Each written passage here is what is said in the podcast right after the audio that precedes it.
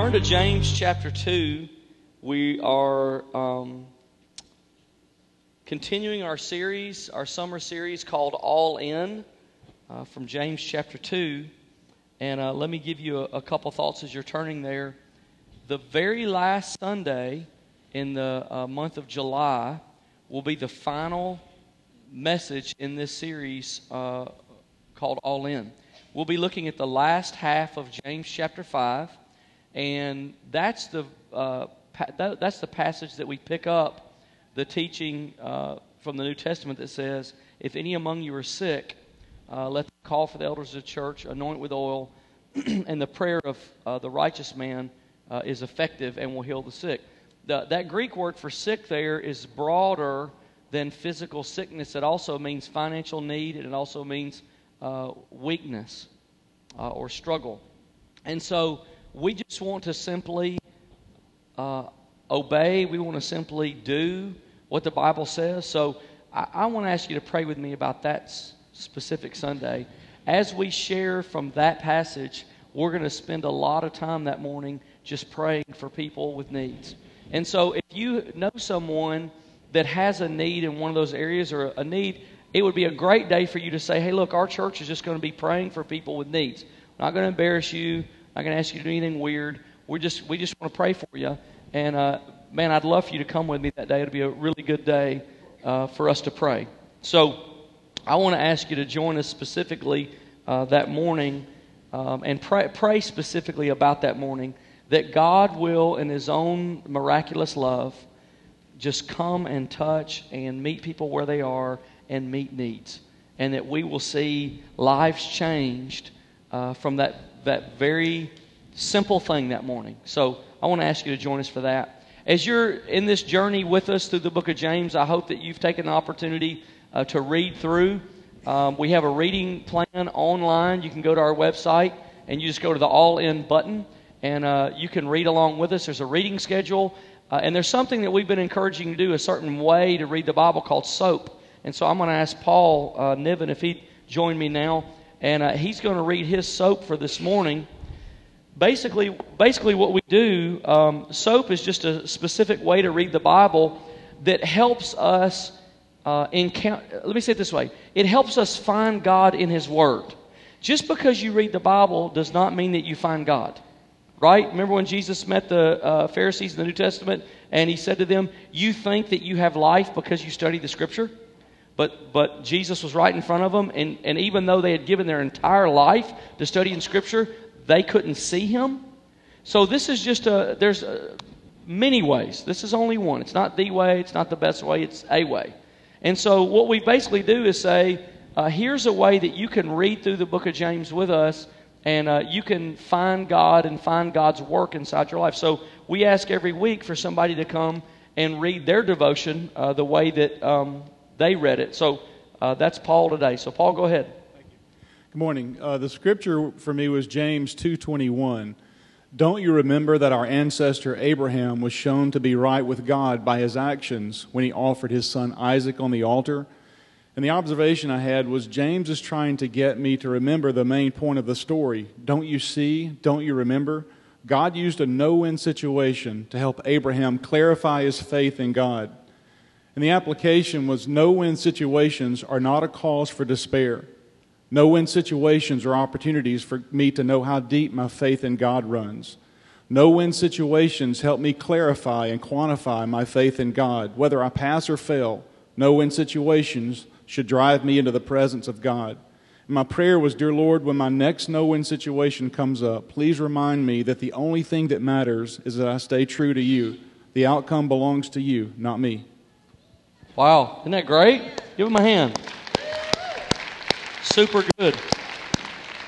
So the Bible and the Holy Spirit have something to say to us every day. No-win situations.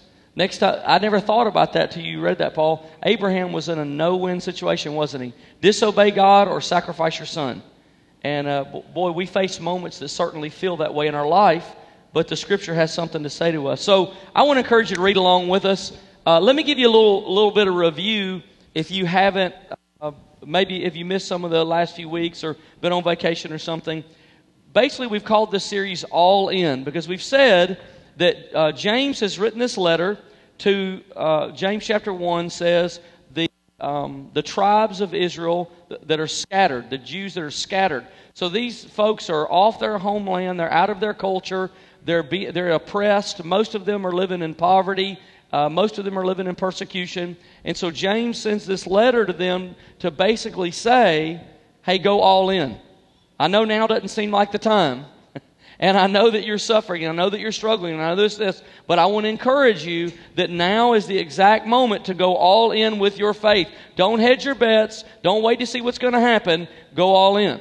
So that's kind of what we've said the message of James is. Now, on a, on a week-by-week basis, we've said it like this. If you're going to go all in, you need to know the difference between a trial and a temptation. That was part of chapter one. Uh, the last half of chapter one, if you're going to go all in, you need to know the difference between hearing and doing. They're not the same thing. That's a major theme in James. Uh, last week, Pastor Joel did such a great job in sharing with you, if you're going to go all in, you have to know how much God hates favoritism and how much it breaks unity. Now, this morning, we're just going to say, if you're going to go all in, you have to know the difference between dead faith and living faith. So look at James chapter two, and we're just going to read this passage together and then and then unpack the difference in uh, dead faith and living faith. James two, uh, it, it's kind of a long stretch of Scripture, but James is a very contemporary sounding writer. Uh, so just follow along with me. James two fourteen, we'll read to twenty-six. What good is it, my brothers and sisters, if someone claims to have faith but has no deeds? Can such faith save them? That's a rhetorical question. He's assuming the answer is no. That faith cannot save them. Can uh, suppose a brother or sister is without clothes and daily food. If one of you says to them, go in peace, keep warm and well fed, but does nothing about their physical needs, what good is it? In the same way, so he's drawing a, a, an illustration, just like that would be worthless, let me tell you another thing that's worthless. In the same way, faith by itself, if not accompanied by action, is dead. But someone will say, you have faith and I have deeds. Show me your faith without deeds and I'll show you my faith by my deeds. You believe that there's one God, good. Even the demons believe that and shudder. You foolish person, do you want evidence that faith without deeds is useless? Now he's given another example. Was not our father Abraham considered righteous for what he did when he offered his son Isaac on the altar? You see that his faith and his actions were working together, and his faith was made complete by what he did. And the scripture was fulfilled that says, Abraham believed God, and it was credited to him as righteousness, and he was called God's friend. You see that a person is considered righteous by what they do and not by faith alone. In the same way, here's another illustration, just like faith without works is dead, in the same way, was not even Rahab the prostitute considered righteous for what she did when she gave lodging to the spies and sent them off in a different direction? As the body without the spirit is dead, so faith without deeds is dead. Now, my greatest uh, fear this morning is that as we read the book of James, specifically in this section, and as I share with you, you are going to hear something I'm not trying to say, and you are going to hear something the book of James is not saying. Because of our church, religious, institutional history in America, we, sort of what's in the, what's in the groundwater unconsciously is that We we come to Christianity with an unconscious belief, and unfortunately it is reinforced in Christianity sometimes, that our works save us, that our works produce salvation, or our works produce faith. And I got to be honest with you, that is one of the greatest uh, heresies, one of the greatest practical heresies in the church, in the world, because every other major religion in the world teaches and believes that. And if we go there, we are not, we've lost our Christian uh, transformational power. What transforms us is that we're helpless and we have absolutely no ability to, to create faith or change our life or anything like that. So I, I want you to try to put that in the backdrop of your mind, and I'm going to come back to it as we wrap up this morning. I, I, I want to dismiss that thought at the very beginning, because some of you, the whole time I'm speaking, because of your parents or because of your church or because of the theology you were taught as a kid, because of the legalism that you were steeped in, because of the guilt that you've experienced, you're going to be waiting for the other shoe to drop, and you're going to be looking for a list of things you ought to be doing better. That's what you're going to do. You're going to have a paper out, and you're going to be, okay, here we go. And you're looking to quantify everything I'm saying into a list of action steps, because since faith without deeds is dead, then you're going to say, I've got to work harder, I've got to do more, I've got to do better. And that's not James' point here at all. His point is to strike a contrast between living faith and dead faith. And the way he strikes the contrast is by using the test of works. So let's talk about that. What is dead faith? Well, James gives two pictures to explain what dead faith is. And the first one, he says, dead faith is like a Christian who sees a fellow Christian, James says a, a brother or sister in Christ, who is without clothes. Now, that could mean, in the Greek, completely nude. It could mean inadequate clothes. I mean, this person basically has not even enough to cover themselves adequately. That's all they got. So it's a bad situation either way.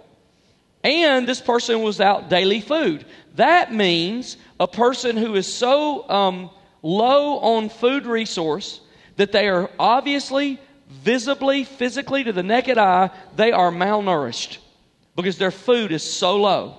So you have a Christian who sees another Christian in this condition. And according to James, they don't do anything about it. So what they basically do is they respond with words like this: go in peace. Keep warm, well fed, but doesn't do anything to help.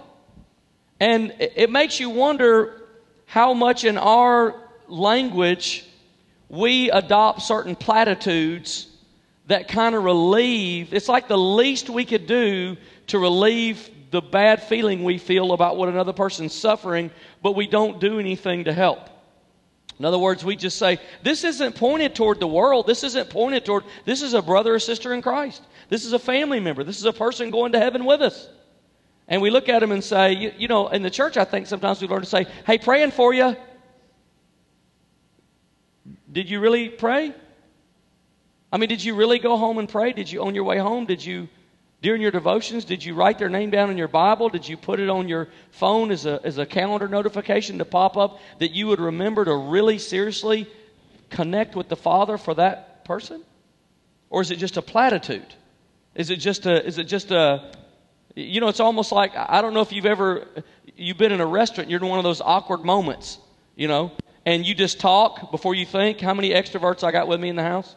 You talk before you think, that's me. I, like I work it out as it comes out my mouth, and I go, either go, oh, that was a good thought. I wish I'd have thought it on purpose. Or, or I go, that was terrible. Why don't I think before I talk? So you're sitting in a restaurant, and, and the waitress brings your food, and she says, enjoy your food. And you say, you too. But you're not going to eat, are you? Because you're at work. Right? You just sort of throw it out there. You're, you're at the airport, and the lady at the counter check says, have a good flight. You too. You go, I'm stupid. Why don't I say stuff like that? I just panicked. I didn't see it coming, and I panicked. I just wished her the same thing I had. That's sort of a brainless platitude that just wishes well, but there's really nothing behind it. So we say, good luck. Hope things work out for you. Praying for you. Hey, take good care of yourself with that not enough food or clothes. But we don't do anything. So here's what James is saying. What he's saying is, he's using this as an example. He's saying, what good did those words do for the person who needed food and clothes? Those words did no good.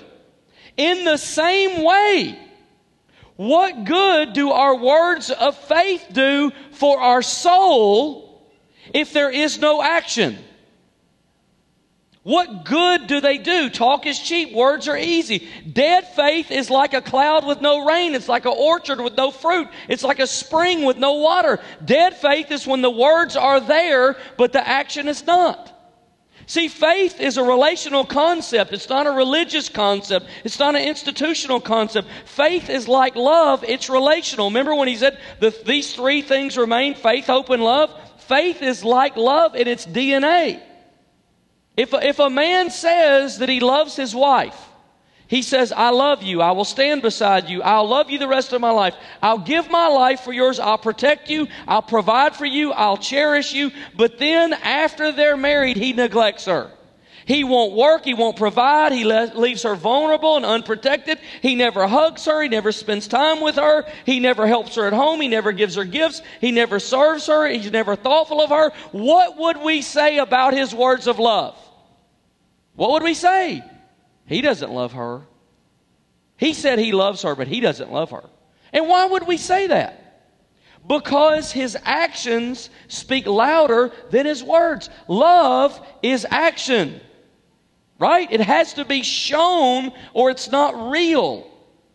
Can you imagine? Can you imagine if God said he loved us, but he never sent a prophet or a priest? He never worked through a king in the Old Testament. We had no spiritual leaders to look to. There was no Bible. There was no symbol of faith. There was no water baptism. There was no communion. There was no church. There was no missionary. There was no pastor. There was no Sunday school teacher. There was no kids church worker. There was no youth worker. There, there were no leaders. What if Jesus himself had never even come to earth, but God just sat in a big white fluffy chair in heaven and said, I love you?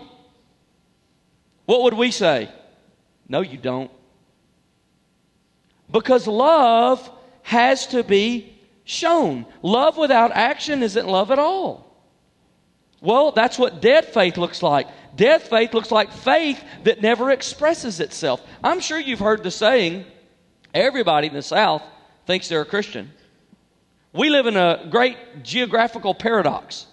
Birmingham is the most churched city in America. Shelby County is the most unchurched county in Alabama. So we live in a great Christianized paradox, which means people would say they have living faith. They would say that they're Christian, but many people who say that don't even know what that means. They would claim Christianity, but it wouldn't show up in their actions. Statistics tell us that in, in, in American Christianity, in mainline churches, somewhere between thirty to forty percent of people in those churches attending their churches are not born again. In Spirit-filled churches, the number's about seventeen percent not born again. Research tells us about a third of American Christians are nominal, which means have no living faith, have no born-again experience. I can remember uh, I ran into this inside my own family when I was uh, a teenager, and I had met Jesus, and my life had been radically changed, and I'd been walking with him for a while. I had become so burdened about my dad, who's never known Christ and wasn't raised that way, and Uh, just never, never would, never would give in. And I remember I became so burdened for him. I would pray for him and pray for him and pray for him. And occasionally uh, I would muster up the strength to try to talk to him, ask him questions. And I can remember, I don't know, maybe so much was changing in our life. I don't know what caused it, but it just seemed like he felt um, some pressure inside to validate or to uh, justify where he was at in his own life. And so I remember talking to him and him saying, finally him saying, hey, look, look, I believe all that. I believe in God. I believe Jesus is God's son, and I believe all that. And I don't know, I don't know why, and I don't know what happened. All I can remember is, is then I looked at him and said, well, if Jesus was that important to you, why did you never teach me anything about him? Now, now that's a great Father's Day illustration, isn't it? If you say you have living faith, why then has it never shown up in any of your actions? Why does it not show up in your words? And I think because we live in a Christianized culture, we sometimes can be close enough to the real thing that we become inoculated to it. But this is James, this is James' message to these folks who are scattered abroad. And then he takes it a step further, which is even more uncomfortable, and he uses an illustration I would have never thought of. In verse nineteen, he says, "You believe that there's one God, good. Even the demons believe that and shudder." It's super profound to me that James puts the faith of demons and the faith of people who claim Christianity but don't have living faith in the same category. Now that's, that's unbelievable. And in some ways he actually says he puts demons' faith above people who claim to be Christians but have no action. In the demons' case, case the faith at least produces fear. They shudder. In the Christian's faith who claims Christianity, but no actions are there, it dead faith produces absolutely nothing, not even fear. Nothing. In our case, when we have dead faith, it produces nothing except maybe a false sense that we have faith when we don't. Dead faith produces nothing. So that's what dead faith is. Now let's look at living faith. What is living faith? James also gives us two pictures to explain living faith. Faith. The first one Paul talked about this morning is Abraham. God told Abraham that he was going to be the father of many nations, uh, even though he was too old to have kids. So supernaturally, God gives Abraham a son. Then in a test of faith, God tells Abraham the most bizarre thing. He tells him to sacrifice his son. But this was the promised child that was going to fulfill everything God said was true about Abraham's destiny and purpose. So this is, this is a great uh, ironic thing that's happening here. At the last minute, Abraham's just about to sacrifice his son in, in probably the greatest act of obedience in world history. And just as he holds the knife above his head at the last minute, God sent an angel to stop Abraham from going through with it and basically was, hey, I was never going to let you do it. But Abraham didn't know that was going to happen until the last minute. He just obeyed God. He didn't know it was going to happen. Now, why is Abraham a big deal? James is telling us, look, James is in the in the New Testament. He's sort of near the end of the New Testament in our chronology. But he reaches all the way back to Abraham, who everybody in the Bible would recognize as the father of our faith. And he says, look, this connection between faith and works is as old as Abraham. It's been around for a long, long, long time. This is not a new idea. This is not a the- new theology. This didn't just come in town with Jesus. This didn't come in town with Paul. This didn't come in town with the New Testament. This didn't come in town with the American church. This is as old as Abraham himself, and this was God's plan from the beginning that faith and works would be connected. And so James uses Abraham as an example of living faith. And in verse twenty-two, he says, you see that Abraham's faith, I believe God, I will obey God, I trust God, I will do anything God asks me to do. And his actions, go kill your only son, who you were too old to have in the first place, that was the child of destiny, were working together to make complete. His faith was made complete by what he did. So what is living faith? Living faith is faith with action. Faith with action. James has one hundred eight verses in the book. Do you know how many of those verses are a call to action? This is fascinating to me. Exactly fifty-four. Half. Specifically half are a call to act. So faith, like love, is word in action. When Stacy and I were dating, and I lived in Memphis and she lived here, um, I, right before, a few months before uh, we were to marry, uh, I was in a terrible accident on the job, and I broke my foot. Just shattered it. It just got crushed with a, a, a double-size pallet jack, electric pallet jack, hydroplaned across a wet floor, and just and just literally demolished it. And I was in a cast for a long time. Actually, when we married, I just got the cast off before our wedding and had a shoe about three times the size it would be, just kind of inched it back so it wouldn't show up in the pictures that I had a Ronald McDonald shoe on. And so um,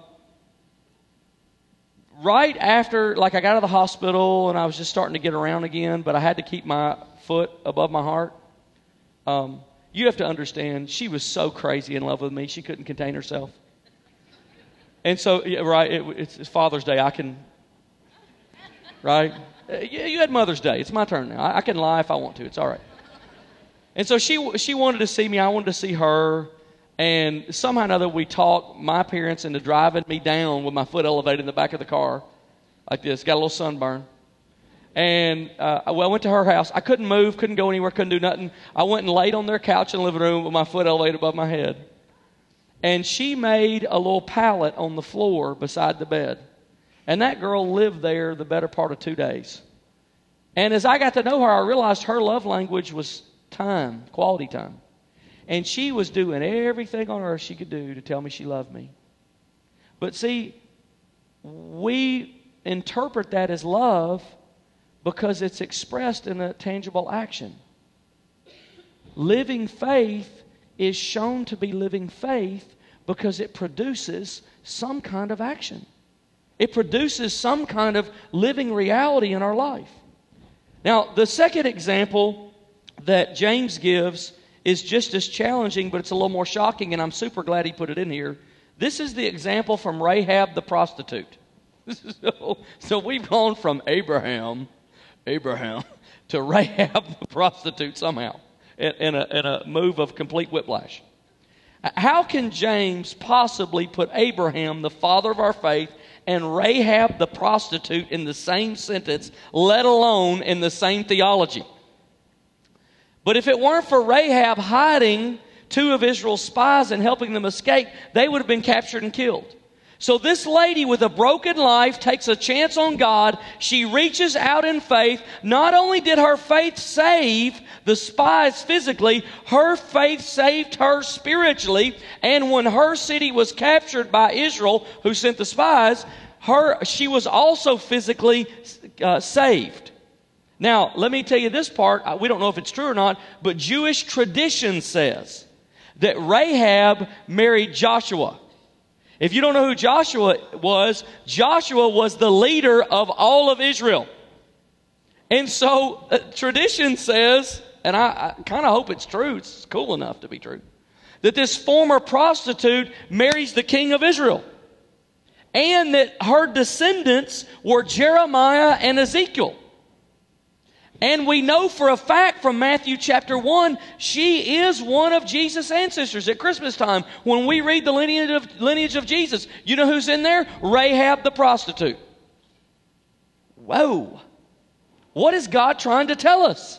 Why is a prostitute in this verse alongside the father of faith? Look, outside of God the Father and Jesus and the Holy Spirit, Abraham might be the most important person in the entire Bible. Rahab, on the other hand, is a nobody and is a prostitute living in the wrong country. She's on the wrong side of everything. Abraham's the father of faith. Rahab's not even a good mother. Abraham has massive respect. Rahab has a terrible reputation. Abraham is a man. Rahab is a woman. What is God telling us about living faith? He's telling us that He wants everybody to have it. Everybody. There's not a select few. There's not the good ones. There's not the better ones. There's not the preferable people. God wants everybody to have living, living good. It doesn't matter how high you come from or how low you come from. It doesn't matter what you do or do not have. So Abraham risked his son's life because of his faith. Rahab risked her own safety because she recognized that these men were God's servants. What is living faith? It is action. It takes a risk. It takes a step. It trusts when you don't know what the outcome's going to be. It's a person who will risk it all and put their trust in God. They'll let go of the familiar, the security. They will take a chance on God. It doesn't matter that she was a prostitute. It doesn't matter she had a terrible reputation. It doesn't matter that she could lose it all. She has living faith, and the proof is her action. Living faith is, on the other hand, a person like Abraham who walks with God, who has nothing to prove, who is recognized by all around him as the patriarch, as the legend, as the man who could do no wrong, who is recognized as a person of faith, who is called the friend of God, yet who, near the end of his years, comes to the most difficult test of his life and says, I don't care about retirement. I don't care about security. I don't care about legacy. I don't care what God said before. I will take a risk. I will believe God, and I will do what He told me to do. That is faith that's not dead. That is faith that is alive, and it produces something. So how do how do we kind of bring this bring this back together as we wrap up this morning? The challenge with the message, as I said from the beginning, is it can sound like we need to do more. If our faith is struggling, in other words, if you say, what do I do if I have dead faith in? What do I do if I have weak faith? What do I do? Well, the natural conclusion is I got to get my paper and pen out and I got to start making a list of stuff that I need to do or I need to do better. Look, there's only one place you can get living faith. It's not from your works. You can only get it from God. God is the author and the perfecter, the Bible says, of our faith. He is the beginning and the end. So, the message of James is not, if you want to make your faith better, take your faith and add works. That's not the point. That is like not the point at all. And I know some of you have been waiting on that list the entire message, and you've been waiting for me to lie to you and say, all right, now here's the six things. There's no list because there's no works that can give you living faith. Works prove that you have it, but they don't produce it. I want you to think about it for a minute. If our works could produce living faith, Jesus wasted his death on the cross. Why then did he die? If we could work it up, if we could fix it, if we could make it better, if we could prop up, if we could strengthen our own faith, why did Jesus die on the cross? It would have been a total waste. I just don't think God the Father wasted his only son's life. I think he died because he had to die, because there was no other way. Living faith comes from God. So sometimes we wrongly believe that we have living faith because we go to church or because we own a Bible or because we work hard or because we're honest or because we try to take advantage of people. I guarantee you, you go find any nominal Christian in America and ask them, why do you think you're going to heaven? And they will start to list for you the things they do right. Well, I'm a good person. I don't hurt anybody. I don't talk bad about people. I'm honest. I, I try to put in hard days of work. I pay my taxes. I don't cheat. I don't whatever. They will begin to list for you the th- because that is what their theology says. Unfortunately, we have people in our churches all across America that some of them, that is their theology. I teach Sunday school, or I do this, or I do that, or I give, or I, I'm, I'm here every Sunday, or I, you know, I'm, I'm producing it. I'm cranking it out. And, and I just want you to know this morning, that's not James' message. None of those produce living faith. Only trust in God produces living faith. Now, when, when James says faith without works is dead, what does he mean by works?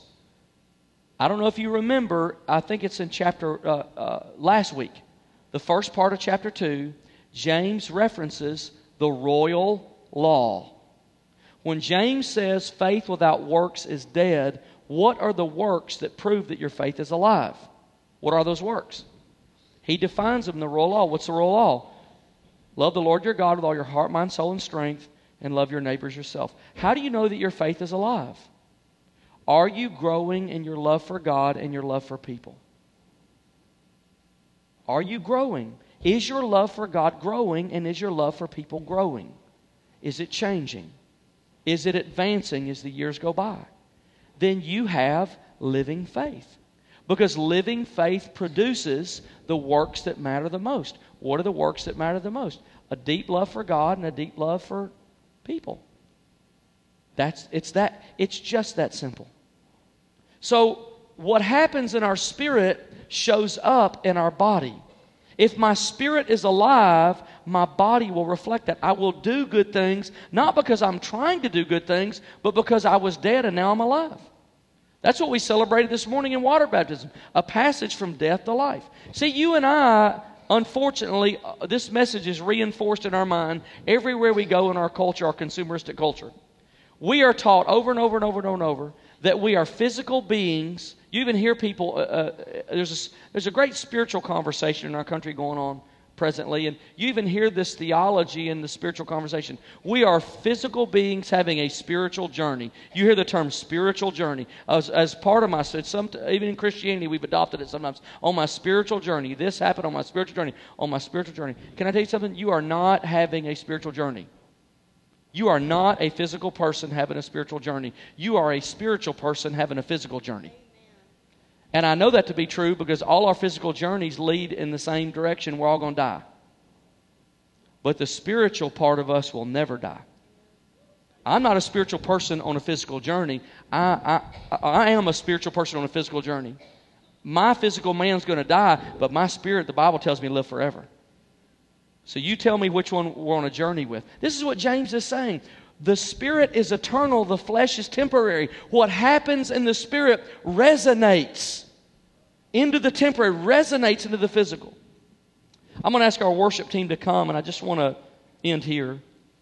A body without a spirit is a corpse. A spirit without a body is a ghost. Say it this way. Faith without works is dead. Works without faith is theory. In other words, just doing good works is not going to produce any eternal fruit in our life. Dietrich Bonhoeffer, who was a martyr in, the, in World War Two uh, through, through all of the terrible things that the Nazis did, and he, he stood against them and tried to rescue as many Jews as he could, he said, "Only he who believes is obedient, and only he who is obedient believes." Good thought, isn't it? So our, our faith, if it's alive, produces works. But the works are a symptom of the reality. They're not the catalyst to faith. In other words, I can't take a person out here who's never been a believer and say, I tell you what, I want you to, to do our next serving uh, outreach with us.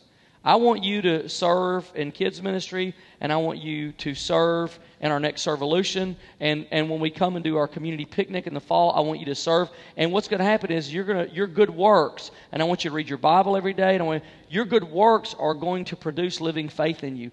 It, it's, it's impossible. I can't work my way into the kingdom. Jesus in the parables calls that people who try to come in the back door. But he says, he says I'm the door. There's only one door. It's only one way. So this morning I, I, I was thinking, I'd like to pray with you. These are heavy issues. This, this chapter is it's heavy. Heavy issues of faith. What do you do if you have dead faith? You turn to the author of faith. You turn to Jesus. And you just simply ask Him, God, would you give me faith? Would you make my faith alive? Would you change my soul? And He will. That's the thing. It's, it's actually much easier than we try to make it when we work. What do you do if you have weak faith? Like you have faith and it's alive, but it's just like a small burning ember. Feed your faith. Galatians five says, they that sow to the Spirit will reap life from the Spirit. They that sow to the flesh will reap death from the flesh. So if you're... If your faith is weak this morning, sow to the Spirit. Sow to the Spirit. Follow the Spirit. Obey. I was thinking, too, about um, Abraham. I don't know what it sounded like when God said, go kill your son. I, I don't even know how to, I don't know how to understand that. But I do know this. We all have what I call holy impulses. In other words, we have an impulse to do good. But how many times do we ignore those?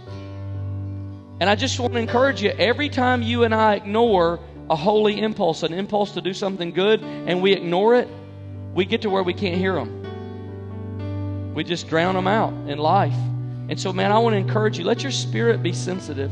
When you have an, uh, what I call a holy impulse, an impulse to do something good, you might say, well, that's cheesy, that's corny, I don't want to do that, that would be awkward. Please do it. Man, just do it. Don't leave anything on the table. Don't look back in your life and ever think, I had an impression to do something good and I left it, I left it out there. Just do it. Trust me. I've never, I've never, never, never, never, never, never, never followed that impression and ever regretted it. It's been awkward sometimes. It's been uncomfortable. I've never regretted it. I do have moments I've regretted when I had a sense to do something good and I didn't follow it. And then this morning, I wonder where you are sort of on the nominal chart. If James were here this morning, he said there's two options. There's nominal Christian or all in. Nominal or all in. Like if you had to put yourself on there, where would you put yourself? Would you be like closer to nominal or closer to all in? Where would you be? So I want to ask you to stand with me this morning. And I, before we leave today, being Father's Day, I just want to have a specific uh, prayer uh, for our dads. And so um, I want to ask all the men in the building, if you'd come and join me here. I just want you to come and, and stand here with me. I'm not going to embarrass you or anything. I, I just want to, I want to be with you. I want to be with you. I want to stand here with you. I want to look at you. I want to pray with you. I just want to pray for you. Can I tell you guys something as you're coming? I've never been more aware in my entire life how bad we need you. Man, we need you. Come on, come on in. Spread out that way. Keep spreading out. New dads, men, any, all men. Come on. Just guys. Hey, I want to, I want to tell you guys something. For every dad in this group, for every man in this group that is struggling to keep his marriage together, like you're fighting it, there's conflict, it hurts. It's not what you thought it would be. I want to say thank you for fighting a good fight. I want to encourage you today, keep fighting. For every man in this group who's a stepdad, thank you for taking on kids that maybe you would have never thought you would have had to take on. But you've stepped in there, and you've served, and you've been a dad. I just want to say thank you. For every man in this group that you're the first Christian in your family. You don't have a Christian dad to look to and figure out how to do this. Nobody showed you the way. You're just sort of out there trying to figure it out yourself. I want to thank you. Man, men are so put down in our culture. I don't want, I'm not here to put you down. I'm here to build you up. Thank you. Thank you. Thank you for trying. Thank you for changing your family legacy. Thank you for leaving a legacy faith that was not left to you. Thank you.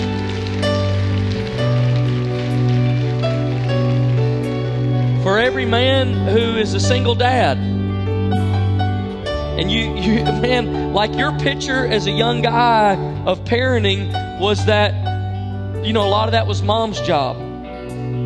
And then because of things that you never maybe wanted to happen, you've kind of been left in a nurturing role, and, and you know, it's hard to figure some of that out. But man, thank you. You guys are heroes, and when you come to this church, you'll be spoken to with respect, and you'll be spoken over with honor and belief and integrity and faith. I'm telling you, God has put the answer to what we need in this church and in our family and in this county in your heart. And, and Jesus talked about a time that he would take the heart of the Father and turn back to the children. And so I just want to affirm today your role and your value and how, how much we need you. We need you. This church needs you. This church needs men of God and men of faith. And I, so many of you are fighting things that I couldn't even think to name. But because we're men and because we don't tell many people, we don't talk a lot, some of you are fighting private battles. Can I just tell you, thank you. Thank you for fighting. Thank you for not stopping. Some of you are fighting to provide. Some of you are fighting through all kinds of stuff. Thank you for fighting the good fight. And today I honor you. So I want to pray for you. I just want to ask God to bless you. I want to ask him to help you. Would you just close your eyes? And, to, and today, and today, if there's anything that I said that you say that registered in my soul, I need God's help. It's a big deal for a man to admit he needs anybody's help. But today, if any of those register, you don't even have to tell me which one. You just say, I, today I need God's help. Maybe, maybe you're thinking, today I need living faith.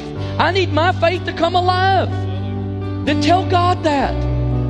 God is the best Father there ever was, and He'll love to meet you here. All you have to be is a son. So if that's you, I just want you to lift your hand at any of those. You say, I need that today. You just lift your hand. It's just a confession. That's all. It's a confession of need, which is a big deal for us guys. Now, I just want to pray for you. Just kind of kind of take both hands and turn them up in a posture of receiving. Lord Jesus, I thank you for the men in this room. I thank you for what they represent. I thank you for their life. I thank you for their faith. I thank you for the fight that they put on. I thank you for the provision. I thank you for the gifts and the strength that you put in them. God, I, I pray over them strength and life and living faith and health and authority and peace. And Lord, servanthood and the heart of the Father would become their heart. I thank you that you have placed inside of them everything they need to be godly, the Bible says, in Christ Jesus. So right now, I rebuke every thought of condemnation. I rebuke every thought that says, you can't be the man you want to be. You'll never be the man of God. It's a lie, and I call it out as a lie this morning, and I speak the truth that you are the righteousness of God in Jesus Christ. I call out the truth over you this morning. You can be, will be, strive to be the man of God God calls you to be. You can be your own personality, your own self, and still be the man God called you to be. So, Lord, I pray a covering over these men. I pray you would raise up an army of, of, a, of men of God that would serve in this city, and the Spirit and the power of Christ would be on them. Help us, Lord, with our words. Help us with our actions. Help us with our motives. Help us with, with our relationships. Help us in business. Help us in decision making. We claim today we need and have the help of God. In Jesus' mighty name, we pray. Amen. Would you give these men one great big resounding hand and thank them?